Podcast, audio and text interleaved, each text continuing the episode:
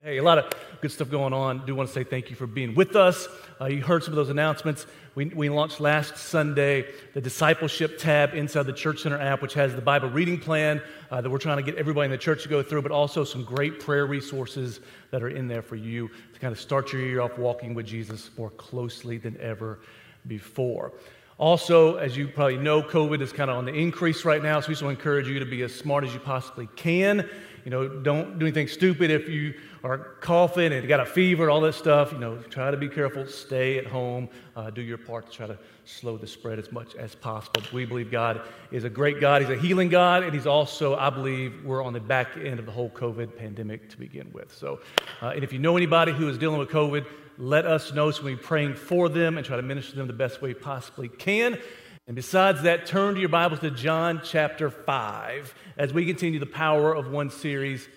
And we're going to walk through a couple different things the next few months.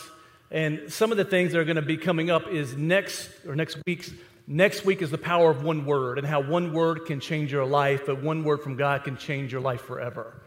Following week, we're going to talk about one person, and how one person can make a dramatic change in the world for Jesus, for his kingdom. Last week, we talking about one more tribe. But as we're turning to John chapter 5, you know, it's interesting. I don't know about you, but our kids are starting to learn how to drive. RJ last year were deer hunting. I let him drive in a, in a field, which was a complete mistake. He was more concerned with the radio than he was which direction we were going. And so, as you're learning how to drive, especially like with the girls, I used to teach them that if you get your tires off the road onto the shoulder, you have to be careful when you're turning it back because that shoulder becomes a rut and it will control which way you go. So, some of you maybe have driven a car like this where your car is stuck in the rut, and once you're in the rut, it's very difficult to get out. Or, you know, this one where they're stuck. And so, if you think about a rut, a rut is nothing more than a path that's been rode on over and over and over and over and over and over again. And as cars continue to ride on the path, whether it's dirt or even asphalt, as it begins to be this pattern develop, it begins to control the direction and the destiny the vehicles go in. Once you kind of get in the rut, it's kind of hard to get out of the rut because it controls the direction of your tires. And many times in life, we get stuck in ruts. And one person said a rut is nothing more than a grave with both ends kicked out. You're stuck in this place that's going nowhere. Or your life and your decisions and your relationships and your goals just go in the direction that's already been a pattern that's developed in your life. So many times, with not just believers, but I believe all people, we get stuck in a rut because we follow the same patterns we've been following for most of our entire lives. And we're praying for God to get us out of the rut, but sometimes God wants you just to take a step to get out of the rut, to start a new direction and a new path. So maybe for you it's relationships, that your marriage has been stuck in a rut for years. Maybe it's your friendships have been stuck in a rut for years. Maybe it's your goals and your dreams that you wanted to achieve and stuck in a rut for years. Whatever it may be, once you find yourself going in the same direction over and over and over again and nothing changes, you have to ask yourself, Am I stuck in a rut? In John chapter 5, it says it this way. It says, Now there in Jerusalem by the sheep gate, a pool in Aramaic called Bethesda, which has five roof colonnades. In these lay a multitude. Everybody say multitude.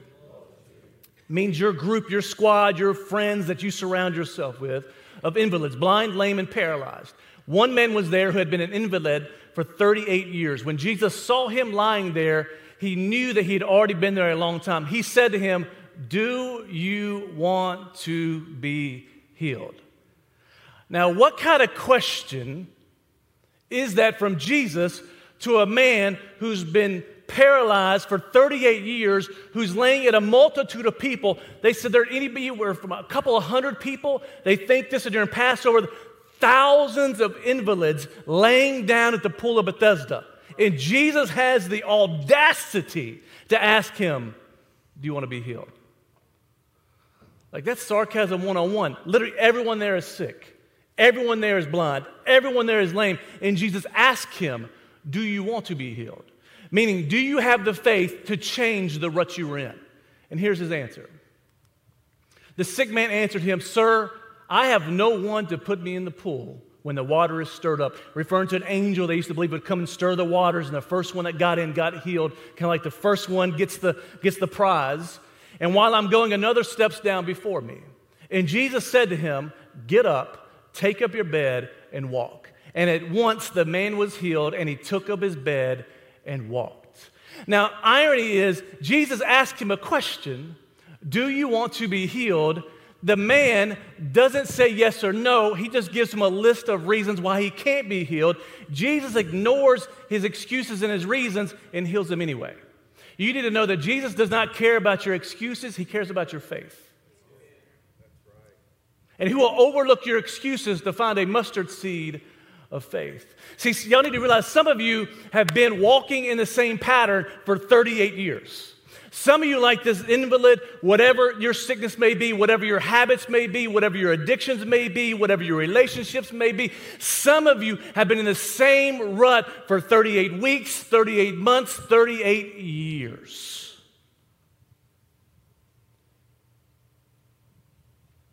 In the rut you think of, you've become so accustomed to the inside of that rut, it's become what you think the walk with Jesus is supposed to be. I'm here to tell you, God did not call you to walk in a rut, God called you to walk in the promised land. And until you realize that you're in a rut, you'll never get out of the rut. Jesus' question, Do you want to be healed? was his way of saying, Don't you realize you are stuck in a rut. Don't you realize that you're stuck in a grave with both ends kicked out? Don't you realize there's no life in the rut? Don't you realize there's no direction in this pattern that you're going? Don't you realize that the Son of Man has come for so much more than just a bunch of sick people to lay around a pool hoping an angel shows up and stirs the water and you beat everybody else in. I'm telling you, some of you are looking for a supernatural expression for God to save you, and the Son of Man has already showed up and given you what He promised you, which is healing, salvation, and a hope and purpose in Him. You do not need to wait on an angel. The Son of Man has given you His word. It's time to get up, walk, and arise. But the problem is you can't get up until you know you're laying down. You can't get up until you realize you've been asleep and slumbering spirit. You can't get up till you realize what's actually going on. And what's interesting is one commentator said with this scripture, he said, An Eastern beggar, when Jesus asked him, Do you want to be healed? An Eastern beggar would give up a really good salary if he was healed. I mean, he couldn't beg for money anymore. And in Jewish customs, they'd make really good money because the, the law would make them give towards them. And so he asked them, Do you want to be healed? And it could be a question of Would you rather have freedom or comfort? Would you rather have healing or provision? And sometimes you have to choose in the kingdom of God what you want. Would you rather manage your bondage and get low income? would you rather, whether it's freedom and have to provide for yourself. And so here's the, here's the question. Here's what you need to look at is this. When you start going in the same direction, when life starts repeating itself over and over and over again, when the same outcomes keep coming every year, no matter what resolutions you make, no matter what goals you set, if the outcome is exactly the same, when life starts repeating itself, you better recognize the patterns. What that means is so many people are consumed with the outcome of things. They're consumed with the outcome of their goals. They're consumed with achieving XYZ. And the outcome does not matter if the process is wrong. If you get the right process, you'll get the right outcome. The problem is, we live in such a quick hitter society, the outcome's all that's important. We'll skip the process to get an outcome. But I don't know about you, but do you remember in school when they used to teach you two plus two equals what? Oh, yeah, y'all went to Wilson. Four. Two plus two equals four. If I don't like the answer four, I can't change the outcome, I can't change the answer unless I change one of the variables. See, the pattern is 2 plus 2 equals 4. The outcome is 4. So if you don't like the outcome of your life, if you don't like the outcome of your relationships, if you don't like the outcome of your goals, if you don't like the outcome of your career, maybe the outcome is not the problem. Maybe the pattern that you've created in your life is the problem. If you don't like the fact you've been married four or five times, maybe the outcome is not marriage, or maybe the problem is not the outcome of marriage. Maybe the problem is you keep picking loser plus you equals bad marriage. Like maybe marriage, oh, I, you know, I don't believe in marriage. I just don't, marriage is just not, I don't believe in marriage. No, no, marriage isn't the problem. Marriage is a gift from God. The problem is you kept having a really bad pattern. And if you want to change the outcome, you can change you to become a new you and quit picking these people. Find somebody to pick your next spouse for you. Like, we know that you don't have a good picker. Let somebody else pick. Maybe it's your career. Maybe you keep, no matter what you do, you end up in a bad career or a bad job. And you keep blaming the system, you keep blaming the man, you keep blaming all these things, but maybe the problem isn't the job. Maybe the problem is you're not showing a good work ethic and preparing yourself for the next season of your career. See, you have to look at the pattern. The problem is very rarely the outcome. The problem is the pattern. And when you realize the Bible is a bunch of patterns over and over and over again, that man gets in a pattern of negativity, man gets in a pattern of sin, and then Jesus has to show up and when Jesus shows up, he exists to change the patterns. Miracles happen every single time patterns change. We say, oh, it's a miracle. No, no. What happened was we got the loser out. God bless you with somebody new. Now there's a new situation for you.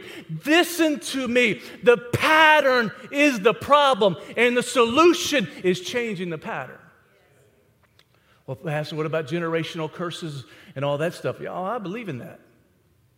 But here's what a generational curse or blessing is they're patterns that you pick up from your mom or your dad, either biologically, mentally, emotionally, taught, environmental, whatever it may be. They're patterns you pick up that are either negative or positive. Positive patterns you pick up from your family are, are generational blessings.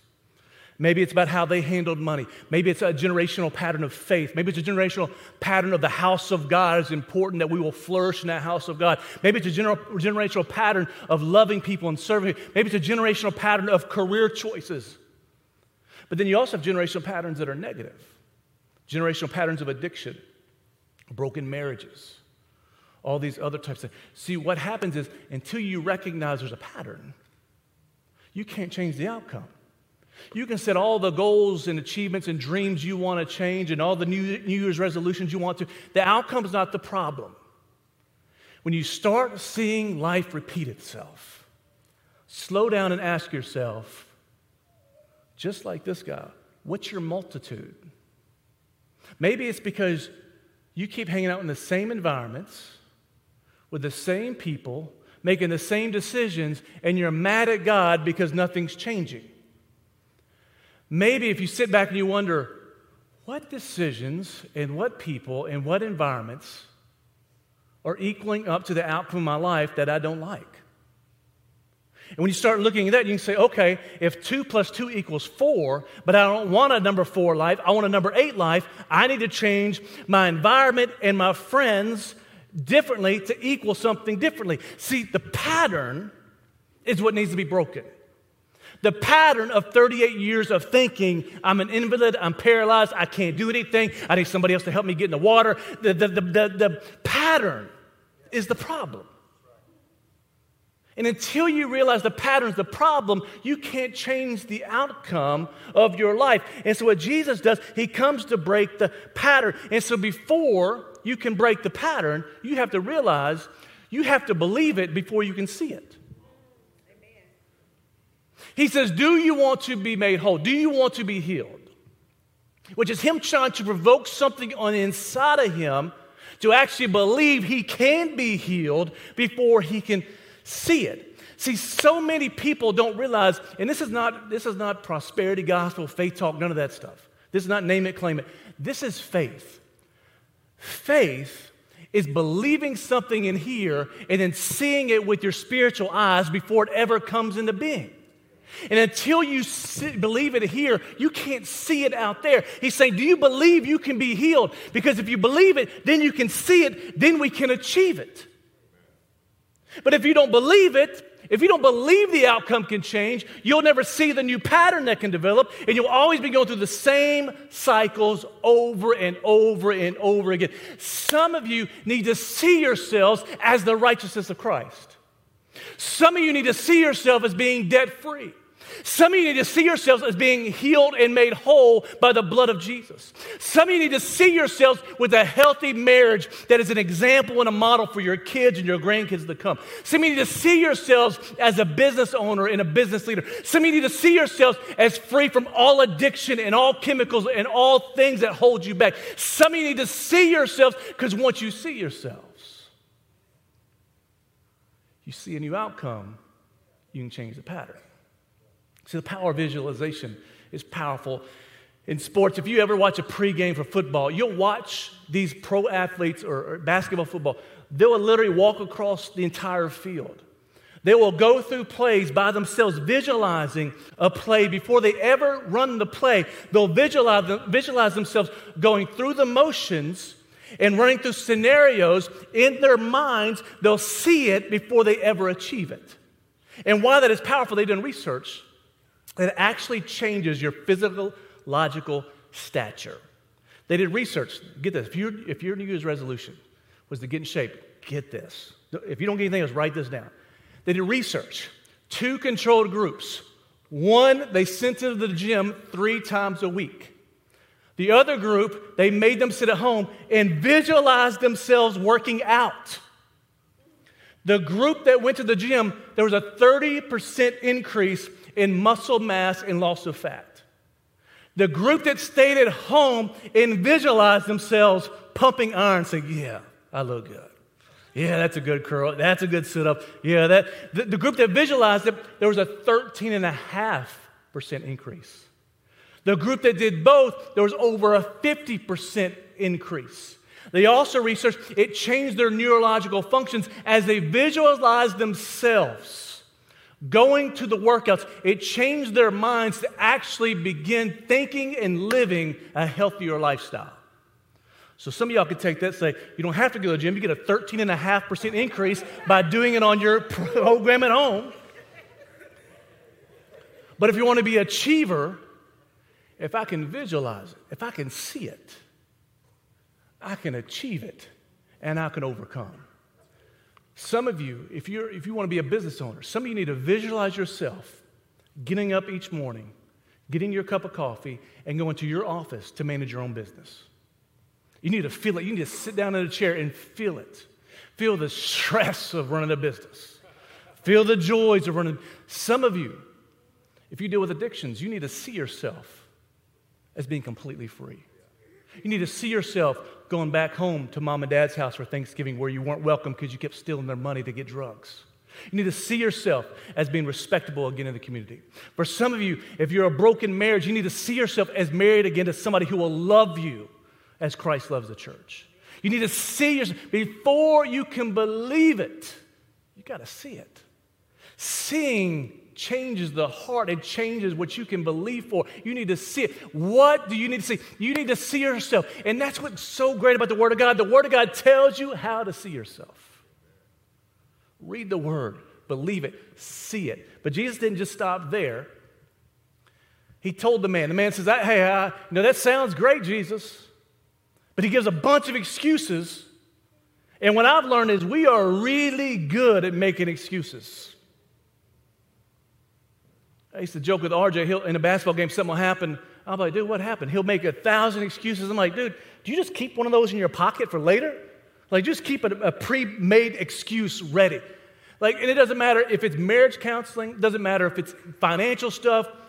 Every person I talk to that is unwilling to make the change they need to change the outcome uses excuses as a reason not to change the pattern. And it's usually an excuse that stands between where you are and where you want to be.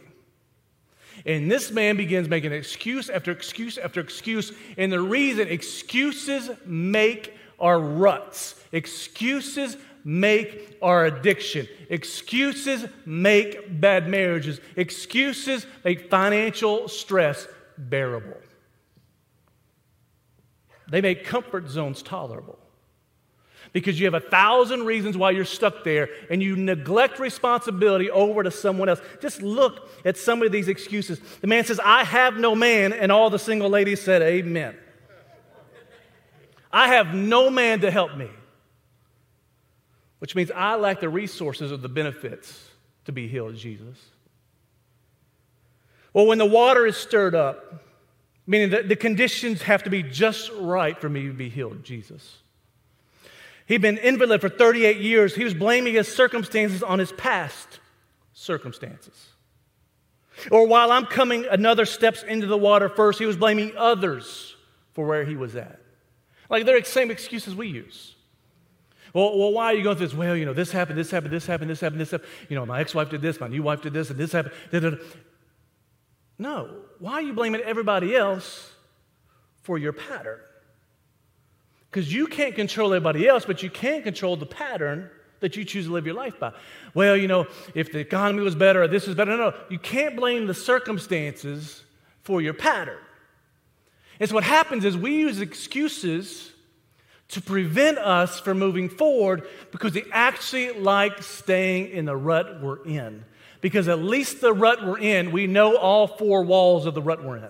We at least know the direction we're going. It takes zero faith to stay in the rut. It takes complete faith to trust God on a new path. And just like this invalid, what happens is, I to dig a little bit, is your multitude will validate your excuses. It's no coincidence that this man had been an invalid for 38 years Yet all the people he surrounded himself with are invalids. All the people he's surrounded himself with had the exact same four excuses. They've all been sitting there for years waiting for somebody to put them in the water. They've been sitting around waiting for somebody to see the angel stir the water so they could be the first one in. See, what happens is when your multitude is going the same direction you're going, they will affirm the wrong direction you're going.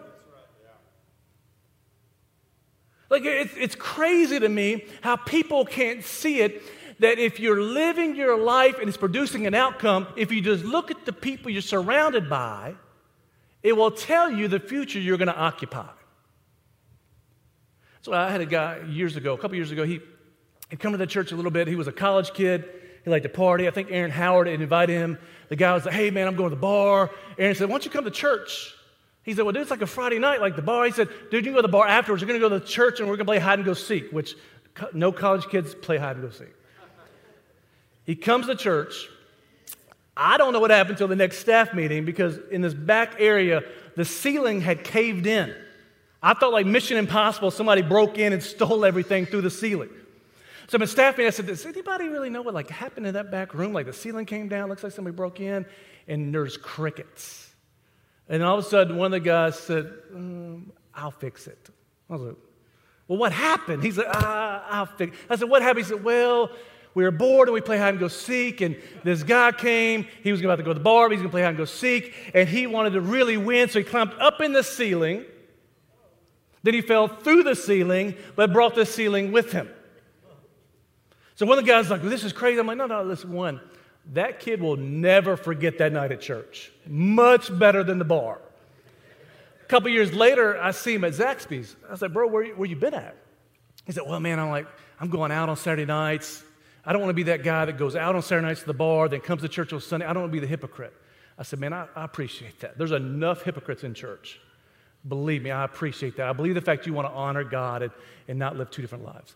But if the only multitude you're surrounded by are people that think getting drunk every single Saturday night and living your life however you want to if you're only surrounded by those multitudes, you'll never, ever see a different way of living. So, at least if you're in church, you have people affirming the way of Jesus. At least if you're in church, you have people affirming another way. At least if you're in church, you have people affirming you and loving you. If you don't have that, you'll start thinking the other way is normal. And so when you start surrounding yourself with multitudes that are dealing with the same sins you're dealing with, you'll start thinking that's normal and then you'll start justifying it by different words and even using the word of God to justify where you're at because you think it's normal because your multitude is telling you this is the way to live. But if you have another multitude, there's a tension. Like I tell college kids, when you go away and you go to church or you go to college, make sure you still go to church. I don't care if you're living for the devil. You need at least a group of people that shine a light in your darkness. You at least need a group of people that show you there's another way to living, that what you're living may be normal for college kids, but it's not normal for Jesus. It may be normal for 20 year olds, but it's not normal for the rest of us. You need a multitude because your multitude will validate your excuses which then prolongs your deliverance. And some of you already know your multitude. They're the people that when you start hitting a hard spot, they comfort you in your difficult moments instead of challenge you in your difficult moments. And we all need comforted at moments, but you don't need to be comforted when you're in the middle of sin. You need to be challenged to get out of your sin. You're comforted when you go through a storm or a trial. You're challenged when you go through the ruts you created through your sin. We need to get back. One of my greatest prayers I pray all the time is the Holy Spirit has two voices voice of comfort and a voice of conviction. And when you're praying for people or you're ministering to people, it's very vital. Your job is not to minister, your job is to be the mouth and hands and feet of the Holy Spirit to minister to other people.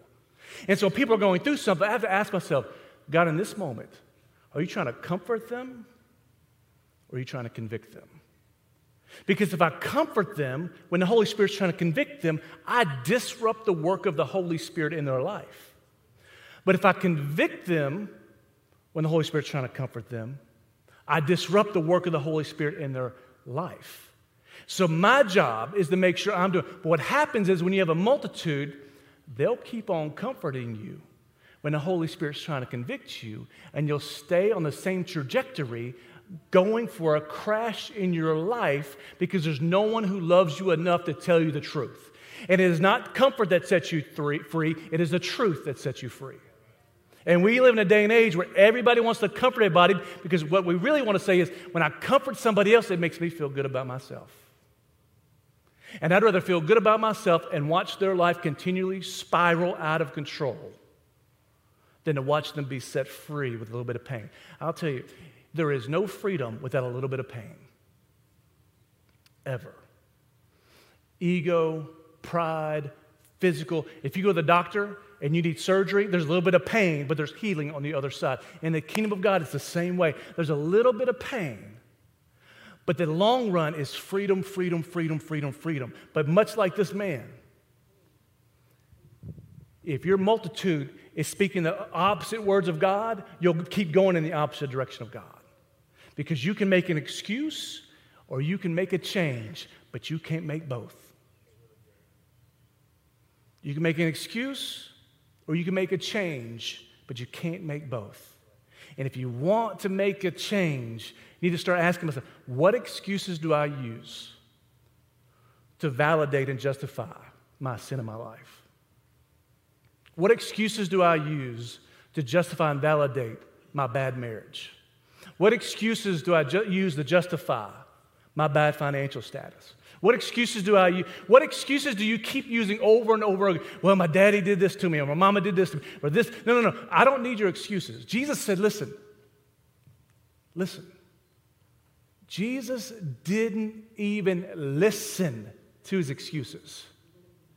He didn't say, okay, well, let's start with point one. Point one is, uh, you have no man. Well, you know, I'm here, I'm your man. Number two, no, he didn't even respond. See, Jesus could care less about your excuses. Excuses are an instrument of hell to disrupt your life. God is not looking for excuses. God is looking for faith. And if He's looking for faith, just a little bit of faith will do it.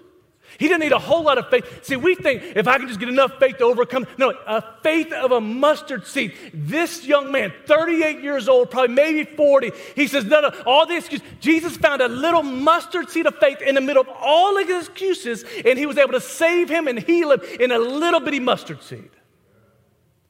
So that should encourage me that even in the midst of my excuses, God can find faith. But my job is to move the excuses out of the way so God can see my faith well, you know, Pastor, you know, I, well, I really wasn't brought up in a spirit filled church as more traditional denomination. I don't care about your excuse.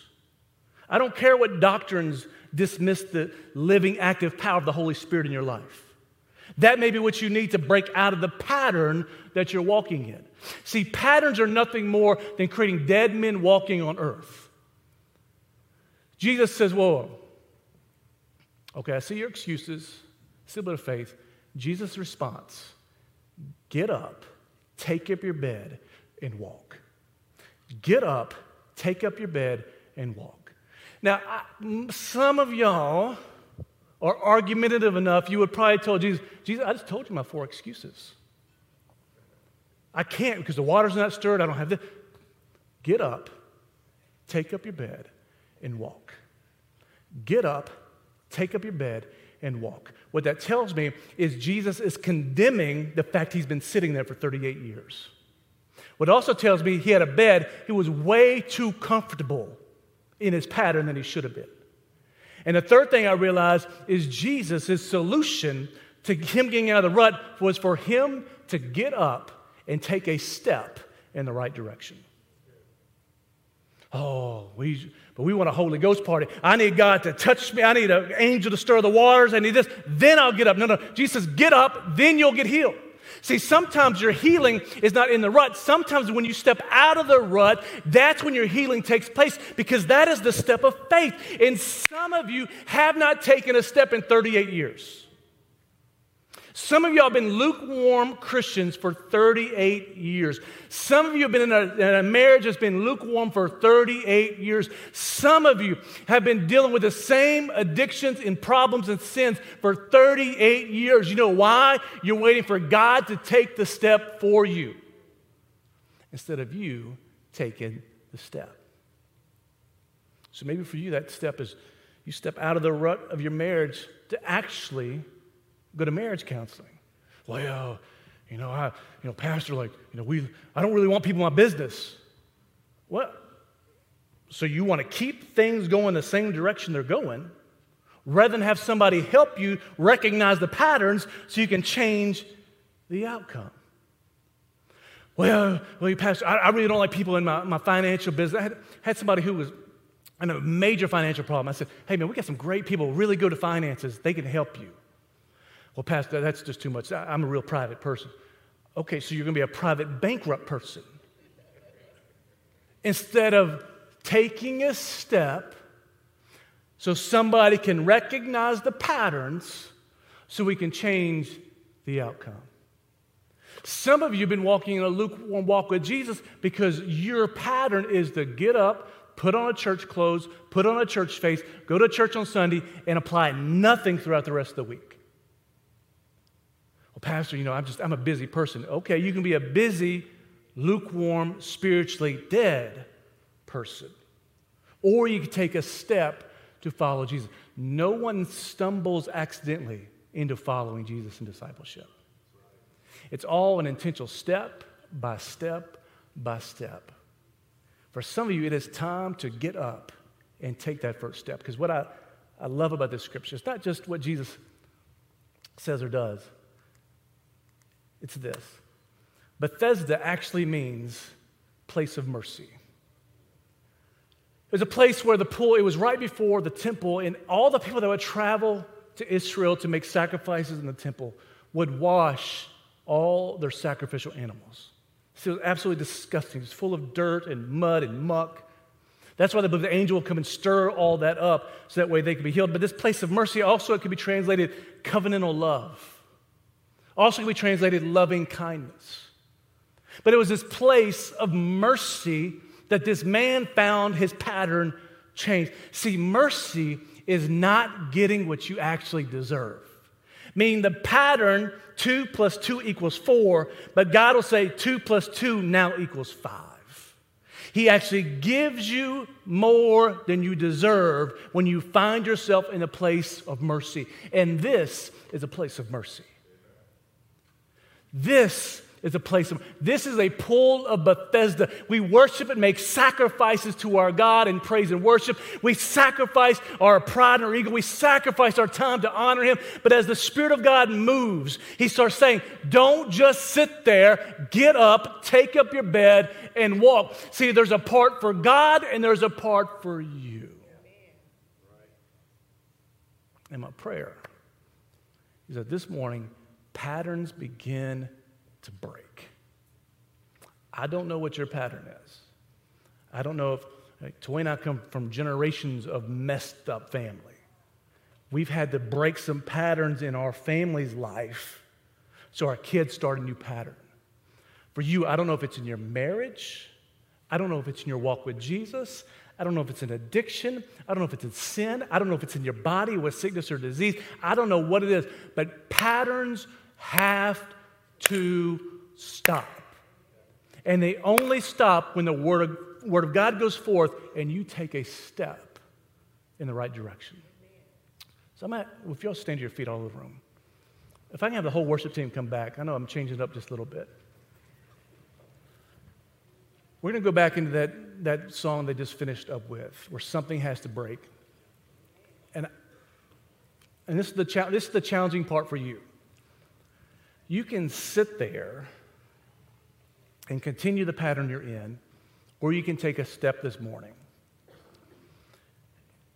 And if you take a step, it's not just a step. I believe something happens when we physically respond to the Spirit of God. So, this is the first step of many steps. And this is the step. We're going to go back into worship.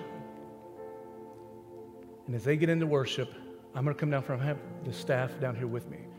And I want you to take a step down front, just as a sign to God, I'm stepping out of this rut in a new direction. Then it's your job to trust God with that new direction, and God's job to guide you in the direction. And it's our job as a church to point you in the right direction with the right steps to take. But I simply want to lay my hands on you and pray for you. And pray that the Spirit of God would stir the waters of your heart